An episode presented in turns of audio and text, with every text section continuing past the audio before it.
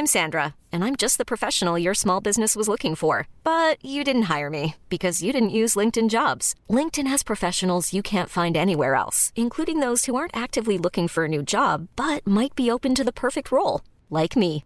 In a given month, over 70% of LinkedIn users don't visit other leading job sites. So if you're not looking on LinkedIn, you'll miss out on great candidates like Sandra. Start hiring professionals like a professional. Post your free job on linkedin.com/achieve today.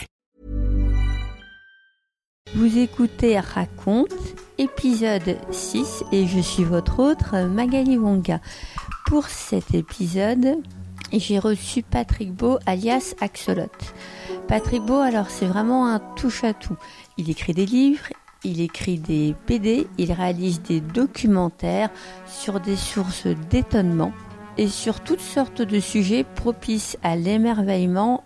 Je suis vraiment très contente d'avoir pu échanger avec lui. Je ne vous cache pas qu'en plein coronavirus, j'ai été très contente de pouvoir euh, réaliser cette, euh, enfin, disons mixer cet épisode qui est enregistré euh, il y a quelques semaines maintenant, donc bien avant l'ép- l'épidémie. Je vous laisse écouter dans tous les cas cet épisode qui, comme je vous l'ai dit, a été la source de beaucoup d'inspiration pour moi et je vous retrouve à la fin. Bonne écoute. Bonjour Patrick, déjà je voulais te remercier d'avoir pris le temps euh, pour euh, ce podcast. Je m'interrogeais comment tu faisais pour voilà ne pas te lasser et quand tu prends un sujet pouvoir euh, l'explorer de fond en comble avec toujours le même enthousiasme. Donc, euh, dès, le, dès le début, euh, dès, euh, dès l'époque où, je faisais de la radio, je me suis autorisé à explorer énormément de domaines différents, euh, qu'il s'agisse de, de la science ou de l'histoire ou des, des, des destins extraordinaires de personnages méconnus ou des, ou des, ou des lieux fascinants pour une raison ou pour une autre. Donc, j'ai un terrain de jeu qui est illimité en fait et donc je ne peux pas je ne peux pas me lasser quoi j'aurais jamais de j'aurais jamais de, de, limite à mon émerveillement en fait puisque mon ma, source de ma source de, fascination, euh, ma matière première, c'est la réalité elle-même. Donc, euh, si je me si je me lasse de d'un- sujet en particulier, je pourrais toujours euh, en explorer un autre. Donc, en fait, je, fonctionne je fonctionne beaucoup par euh, par, par, par coup de cœur, il y a, il y a des, des périodes où euh, tout à coup je vais me passionner pour un domaine en particulier et ça va me donner, ça va me donner envie d'en faire quelque chose. C'était le cas par exemple pour les, les Exoportraits, qui est une série de, de vidéos qui est consacrée à des personnages avec des vies extraordinaires mais euh, dont on a oublié le nom. Et donc euh, à cette époque-là, c'était euh, c'était vraiment ce que j'avais envie de faire, que j'avais envie de voilà de me, consacrer à ça, de me consacrer à des, portraits de, personnages extraordinaires. Et puis euh, par la suite, j'ai été interpellé par d'autres sujets, donc je m'y suis consacré. Ce qui fait que je, ne me laisse jamais le temps de me lasser en fait. Je fonctionne vraiment au coup de cœur et je traite ce qui me ce qui me fait envie sur le moment. Bah, par exemple, euh, pour les nanofictions, euh, à la base, donc euh, le livre que je devais faire avec Flammarion était censé être très différent. Donc on avait signé un contrat avec Flammarion depuis un an ou deux déjà. Et à la base, l'idée c'était de faire un livre qui soit dans la veine d'Axolot. dans la veine des BD, dans la veine de, L'homme qui sauva le monde, qui est donc le premier livre que j'ai fait. Et puis, avec, le, avec le temps, comme j'avais déjà trop fait ça, j'avais plus envie euh, d'aller au bout de ce projet-là, donc j'avais plus, j'avais plus cette, cette motivation qui est pour moi essentielle. Si, si je suis pas porté par le, par le, par le truc, si je suis pas porté par le sujet, euh, euh, je, je, ne peux pas travailler. En fait, il faut vraiment qu'il y ait, un intérêt au départ. Et là, j'avais plus envie de, de, de refaire ce que j'avais déjà fait dans les BD, etc. J'avais envie de faire quelque chose de neuf. Et euh, à ce, à ce, à ce moment-là, euh, j'ai commencé donc à écrire ces, courtes nouvelles sur, sur Twitter. Et j'ai vraiment pris goût à l'exercice. Et du coup, j'ai proposé à mon éditeur chez Flammarion, qui est, qui est un, un éditeur formidable, euh, d'aller lire ces histoires-là, en lui expliquant que j'avais plus envie de faire ce qu'on avait prévu au départ, mais que j'avais envie d'écrire de la, fiction, d'écrire des, des micro-nouvelles.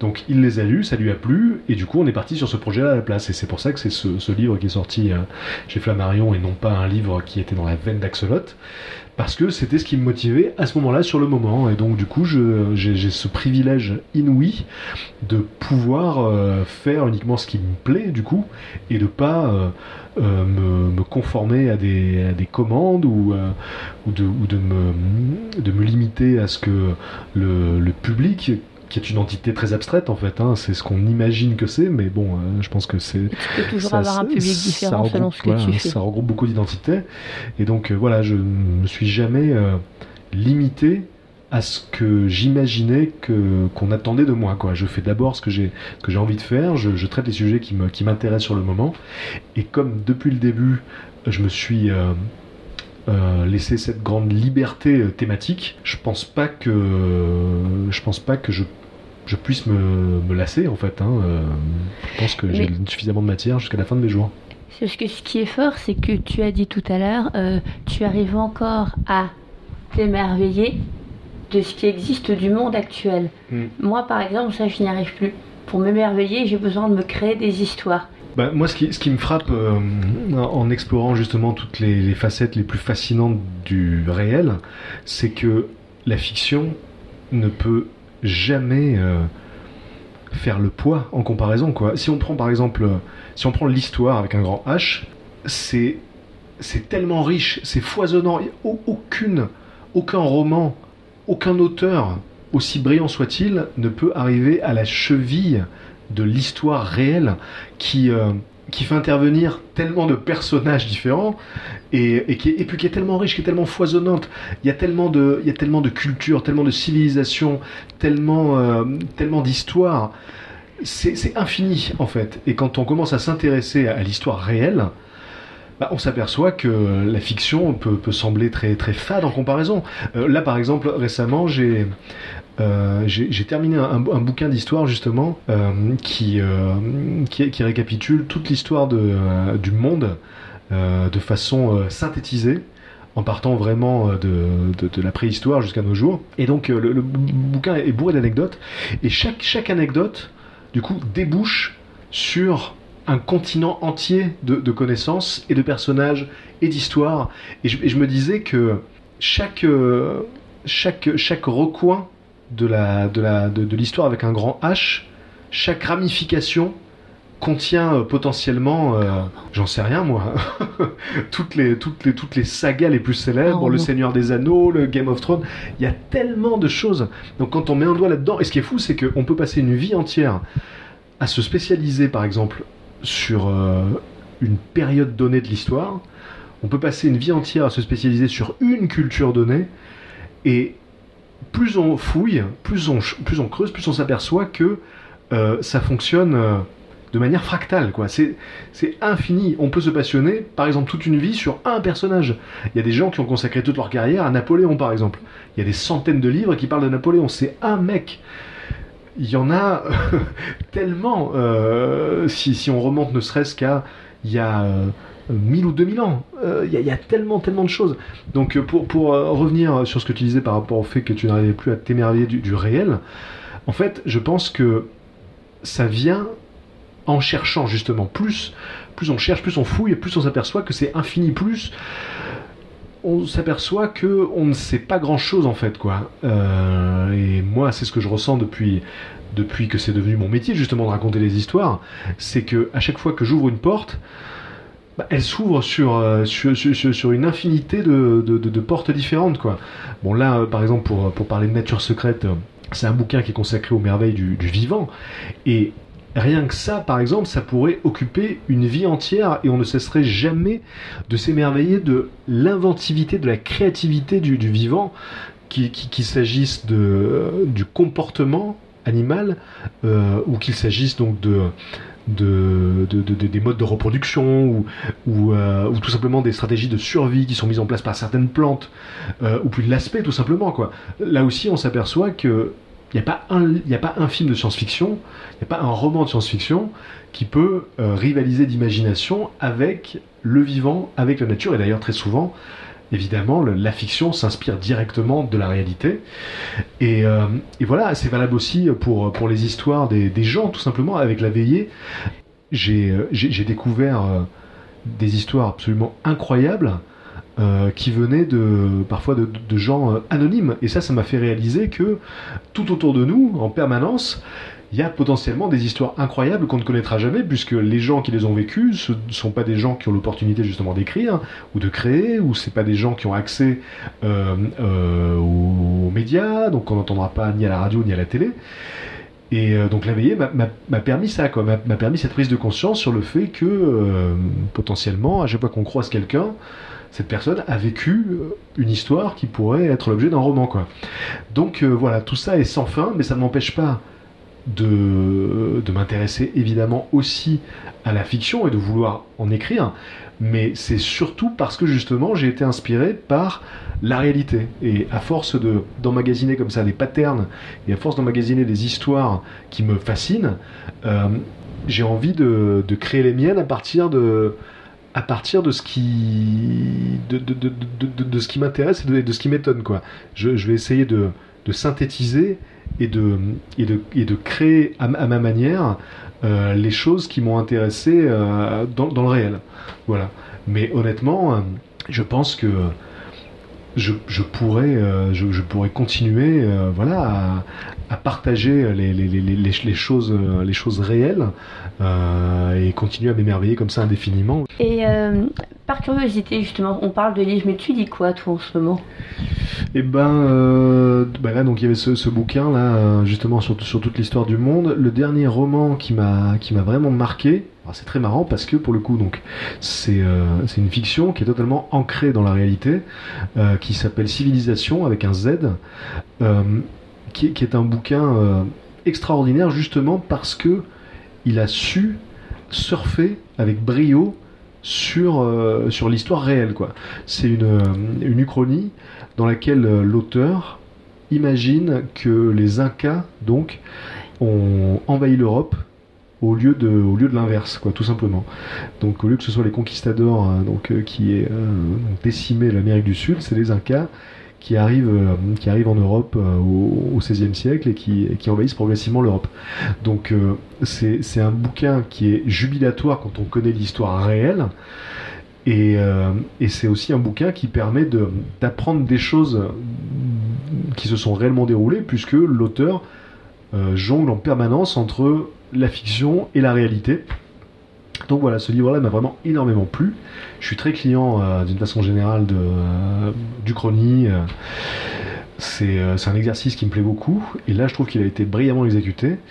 Et puis sinon, en parallèle, je suis en train de, lire un recueil de nouvelles donc euh, en fait c'est une sélection de, nouvelles de, différents auteurs euh, qui, a, été euh, c'est donc une, curation qui a, été faite par Neil Gaiman, donc l'auteur Neil Gaiman, et donc il y a une bonne quarantaine d'histoires, une bonne quarantaine de nouvelles qui ont été écrites par des tas de gens très différents, notamment Chuck Palahniuk, donc qui est l'auteur de Fight Club, et des tas, des tas de gens et j'ai besoin de, puiser justement dans cette matière-là en ce moment parce que je suis en train de préparer euh, pour, pour l'année prochaine un roman pour le coup. Et, donc euh, j'ai besoin de, de, me nourrir de, fiction pour en produire moi-même. Mais comment tu fais pour t'en sortir dans tous ces projets-là? Je parle même pas en termes de temps, mais en termes d'énergie. Parce que quand tu veux qu'il y ait un truc qui y arrive. Enfin, encore une fois, je parle de mon point de vue, mais si je veux euh, qu'un projet réussisse, je suis obligée d'être focus dessus. Si j'ai trop de choses à la fois, je me disperse et donc du coup, tu n'avances plus.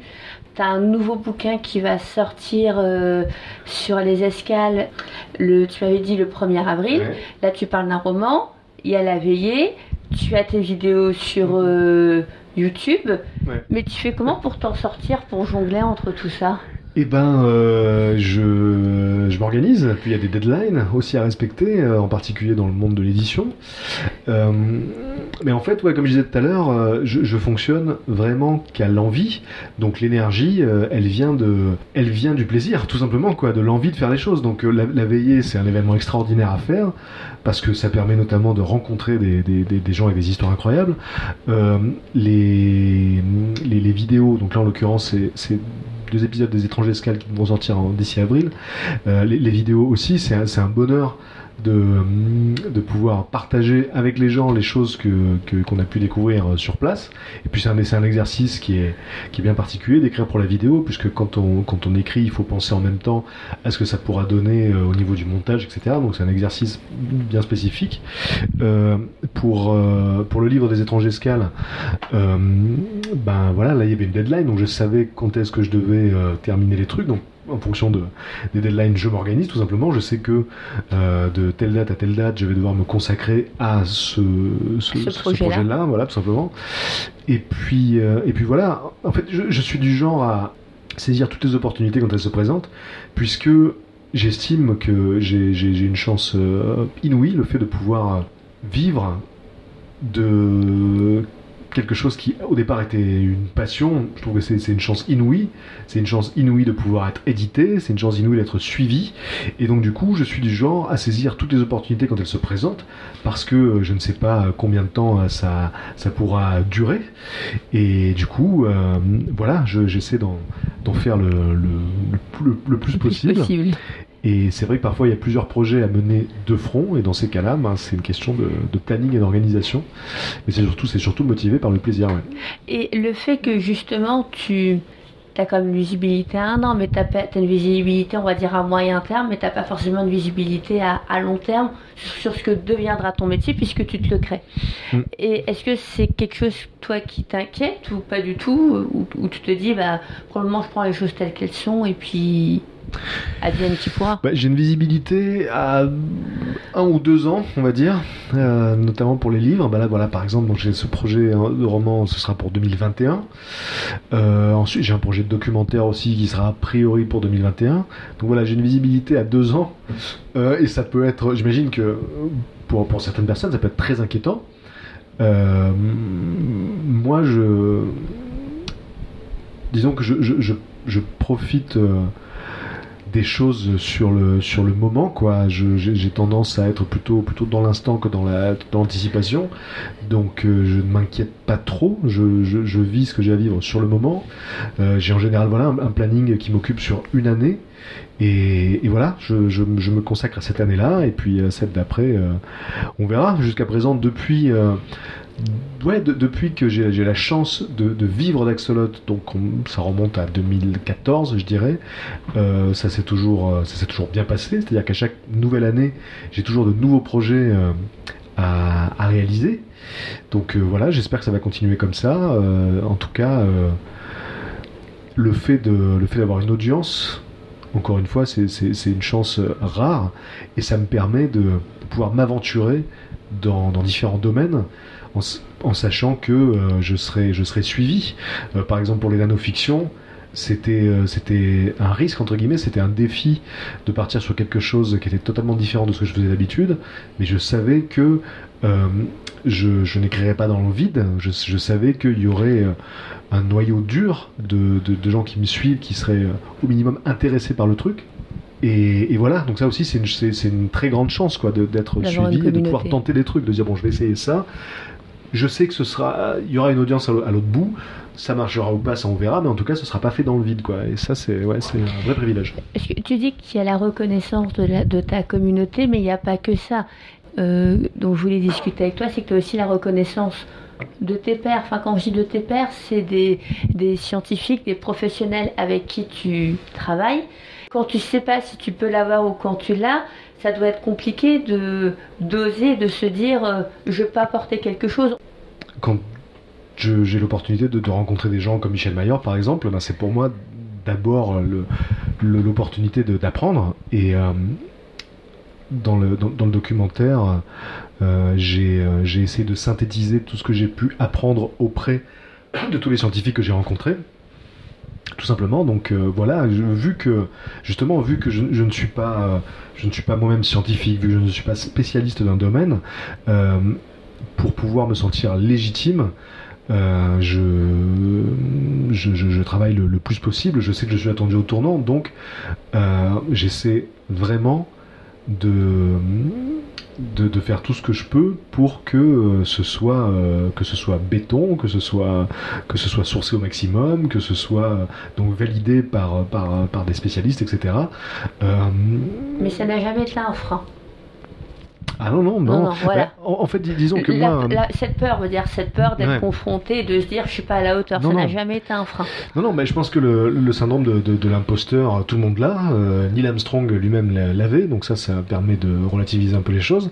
Mais euh, ouais, euh, à partir du moment où tout ce que tout ce qui sera tout ce qui sera diffusé, tout ce qui sera écrit est absolument validé, vérifié, sourcé, à partir du moment où je suis certain de ce que je vais raconter, j'ai pas de pas de raison d'avoir d'avoir peur. Donc euh, voilà, comme je sais que je suis attendu au tournant, justement, euh, je, pense que je, travaille encore plus, je, vérifie encore plus.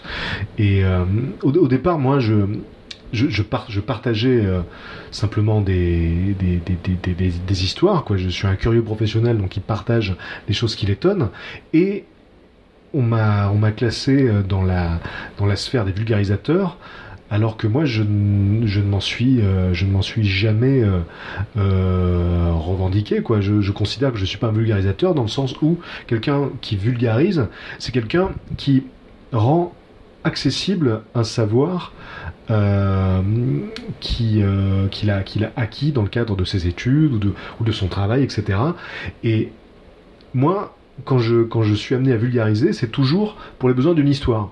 Alors que quelqu'un qui fait de la vulgarisation pure, je sais pas, je, pense par exemple à, euh, à, à Bruce de, Y penser, par exemple, son but, c'est vraiment de, rendre un savoir scientifique ou un savoir technique accessible au plus grand nombre. Donc de le faire passer d'une sphère académique à, une sphère euh, publique quoi.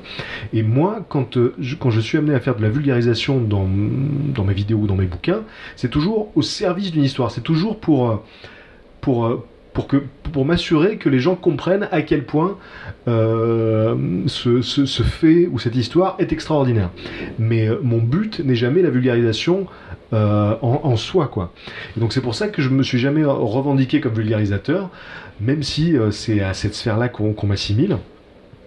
Après, il y a certaines vidéos, il y a certaines choses, comme Chasseur de Monde, Oui. qui, de fait, euh, donc euh, des travaux de vulgarisation, puisqu'il s'agit donc de, de, transmettre des, des- connaissances, euh, en l'occurrence en astrophysique, au grand public.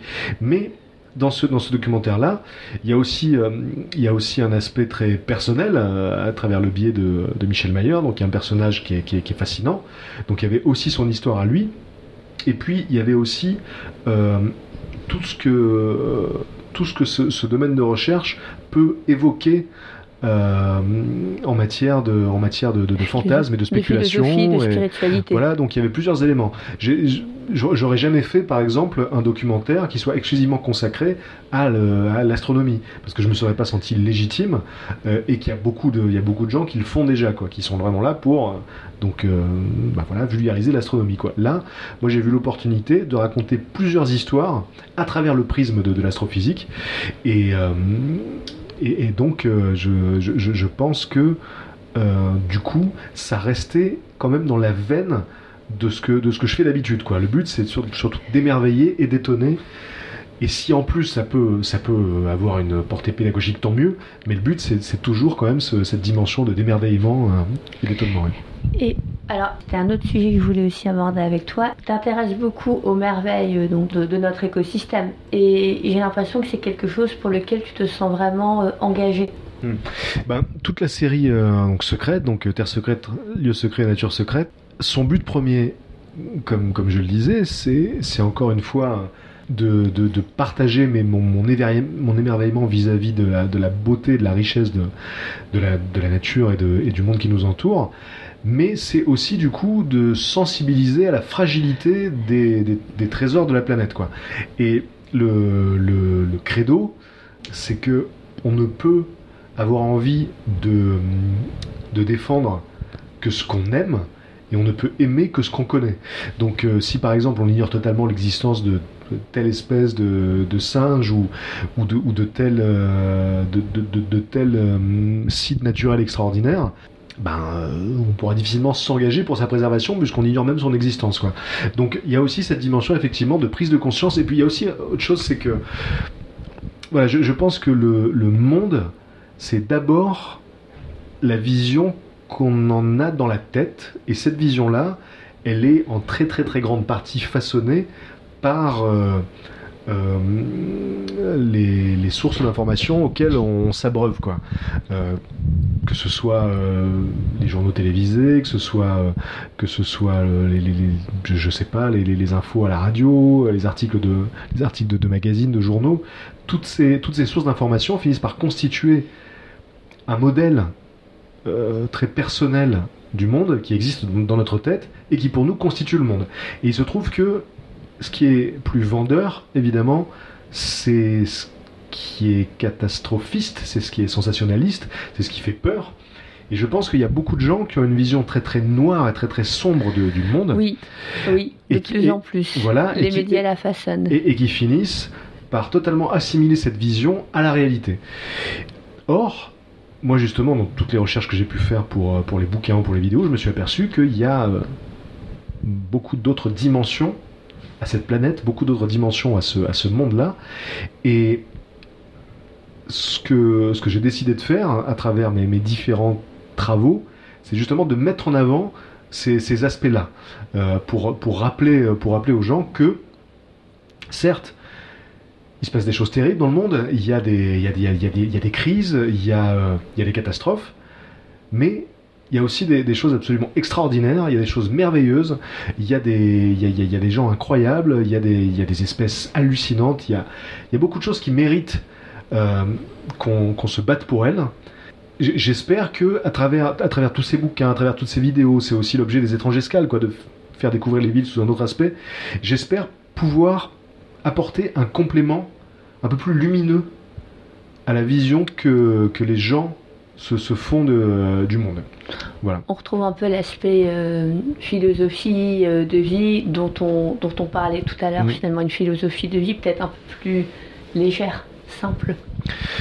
Ben, pour moi, plus complète, quoi. En plus complète, non, légère, euh, simple, c'est pas le mot. Plus, complète, plus, globale. Plus, complète et plus. ouais, plus représentative de la réalité, en fait. Parce que on peut très bien passer sa vie à se, à se lamenter face aux, pires nouvelles que, que, que peuvent euh, nous, nous, asséner les, les, médias ou, ou les, les, journaux télé. Mais ça ne composerait qu'une partie de la réalité. Quoi.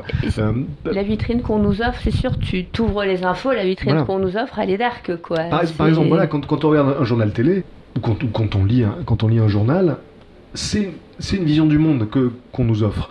Évidemment, c'est des, des, choses factuelles, mais c'est une vision du monde parce qu'il a fallu faire une sélection. Et il se passe tellement de choses tout le temps en permanence sur la planète, à tout moment, et puis il y a tellement de, il y a tellement de domaines de connaissances que forcément, une ligne éditoriale ne va constituer qu'une infime partie, qu'un infime fragment de, du réel, quoi. Et ce sera forcément une, vision euh, extrêmement parcellaire. Or, on peut avoir l'impression, à force d'y être confronté, que c'est euh, représentatif du, monde. Et moi, donc du coup, j'essaie de j'essaie d'enrichir un peu cette ligne entre guillemets avec les aspects les plus les plus merveilleux, les plus positifs, qui sont qui sont pas moins réels. Et, euh, et, donc voilà, voilà, ce que, voilà ce que, ce que, ce que j'essaie de, d'apporter, euh, notamment euh, avec mes, mes, différents travaux. À chaque fois que je t'ai vu dans toutes tes interviews, là, tu es en face de moi, ou etc., tu vois toujours très enthousiaste, très calme. On te sent complètement en phase avec ce que tu fais, presque, ouais, en paix, quoi. Hmm. Mais déjà, voilà, j'ai cette chance inouïe que je mesure chaque jour de pouvoir euh, faire ce, métier extraordinaire, quoi, de, vivre d'une passion, de, de pouvoir transmettre les choses qui me qui me qui, qui m'intéressent. Donc euh, ça c'est quelque chose que je mesure régulièrement, ce qui fait que euh, bah, ce serait très très difficile d'être dans l'aigreur, euh, en ayant conscience chaque jour que je vis une chance incroyable, que je vis un vrai privilège. et puis ensuite, oui c'est vrai que par nature j'ai plutôt tendance justement à me focaliser sur sur le positif et, sur, sur les aspects les plus, les plus passionnants de, euh, du, du, réel. Quoi. Donc euh, ça doit forcément jouer ah évidemment sur, euh, sur, sur, mon humeur. je pense que oui, si, si j'avais tendance justement à me concentrer sur les aspects les plus, les plus sombres de notre, de notre, de notre société, j'aurais sans doute une humeur très, très différente. Donc voilà, le fait, le fait est que oui, j'ai je, plutôt tendance à, à, à m'ouvrir aux belles choses de la vie, à m'ouvrir aux choses positives. Et donc ça doit sans doute, oui, se ressentir sur mon attitude. Euh, probablement, oui. dernier, dernier, dernier point que je voulais voir avec euh, toi. J'ai oui, non, à la fin, je voulais voir avec tes projets. Ouais, je me rappelais hein, pour les projets. Donc, euh, il y a le livre des étrangers escales qui sort le 1er avril, qui sera un livre euh, donc, dans lequel on retrouvera tous les lieux qu'on a pu voir dans les vidéos des étrangers escales, avec des lieux supplémentaires, avec euh, des anecdotes historiques, avec des, adresses, des cartes. Donc euh, il y aura un, petit côté guide du routard de, de insolite. Donc ça c'est en avril. D'ici avril aussi, j'espère bien donc pouvoir terminer les deux derniers épisodes des étrangers escales qui ont été tournés mais dont je dois encore écrire le script et il faut terminer le montage. Euh, il y a euh, donc aussi la veillée, donc euh, la cinquième, le cinquième anniversaire de la veillée. Donc ce sera le 15 mai au Grand Rex. Et donc c'est une édition spéciale avec, des surprises, etc. Et, et puis, puis bon, il y a, y a, y a d'autres choses, mais qui sont sur un peu un, peu, plus long, terme. Mais là, dans, dans l'immédiat, ouais, voilà, il y a ces, ces choses-là. Ouais. Et euh, si, alors en fait, encore une fois, je passe du coq à l'âne. Euh, je sais ce que je voulais te demander. Comment tu en es venu à créer la veillée avec Damien? Pourquoi vous vous êtes associé en fait euh, pour ça? Alors, la veillée, ça part d'une découverte totalement, comment dirais-je, fortuite. J'étais à Londres. En plus, c'était pour retourner l'étranger escale à Londres, donc c'était il y a peut-être 5 ans. Ouais, Ouais, 50 ça. Euh, donc j'étais dans une librairie à Londres et je fouille dans un bac et je tombe sur un bouquin qui s'appelle The Moss et qui est donc euh, une, compilation des meilleures histoires qui ont été racontées dans un événement dont j'apprends l'existence, qui s'appelle The Moss et qui existe depuis la fin des années 90 aux États-Unis. Donc le principe, c'est des gens voilà, qui viennent raconter des anecdotes personnelles. Et je dévore le livre en deux jours et j'arrête pas de, j'arrête pas d'en parler, j'arrête pas d'y penser. Et donc ma, compagne me dit euh, c'est dommage que ça n'existe pas euh, en France. Et je me dis ouais, c'est vraiment dommage, il faudrait que quelqu'un le fasse. Et plutôt que d'attendre que quelqu'un le fasse, je me suis dit bah, je vais le faire. donc en rentrant en France, j'appelle Damien et je lui dis je veux te parler, je veux te parler d'un truc. Donc on se voit. Et il faut savoir que voilà Damien c'est euh, donc un garçon qui a lui-même vécu beaucoup d'anecdotes assez incroyables dans sa vie. donc je lui dis voilà je j'ai découvert ce truc là et je pense que ça, ça manque en France. Quoi. Il y on n'a pas d'équivalent, en tout cas à ma connaissance, il n'y a pas d'équivalent. Il n'y a pas de, spectacle consacré à des anecdotes incroyables. Les, gens ne viennent pas sur scène pour raconter des histoires personnelles, ou alors c'est euh, pour faire rire, euh, ou, c'est des conférences, mais c'est pas juste des histoires personnelles comme ça. Donc euh, j'aimerais faire ça. Euh, et, comme Damien, entre autres producteur de spectacles, je, savais que ça l'intéresserait. Effectivement, tout de suite, ça lui a plu. Et donc, euh, voilà, euh, lui s'est occupé de l'aspect logistique. Donc, il a, donc trouvé une, salle de spectacle, le, le théâtre Tristan Bernard à Paris. Moi, j'ai cherché les intervenants. Et puis, euh, et puis voilà, donc ça fait 5 ans que ça dure et on a, on a toujours cette même synergie, c'est-à-dire que Damien donc gère tout, tout l'aspect euh, euh, logistique, encore une fois, puisque lui c'est un, homme de spectacle, matériel, technique. et moi donc je, je m'occupe de trouver les, les personnes. Et, et, voilà, donc c'est un événement qui, est, qui est toujours un grand bonheur à vivre et à organiser. Et là, donc pour les, pour les 5 ans, on avait envie de marquer le coup et donc de le faire dans une, dans une salle un peu plus importante. Donc ce sera au Grand Rex et avec des, surprises, euh, voilà, dont je ne peux pas parler pour l'instant. Et on, bah, écoute, euh, on verra ça, moi. Bah, merci beaucoup à toi en tout cas pour ton temps et ta bah, disponibilité. merci à toi.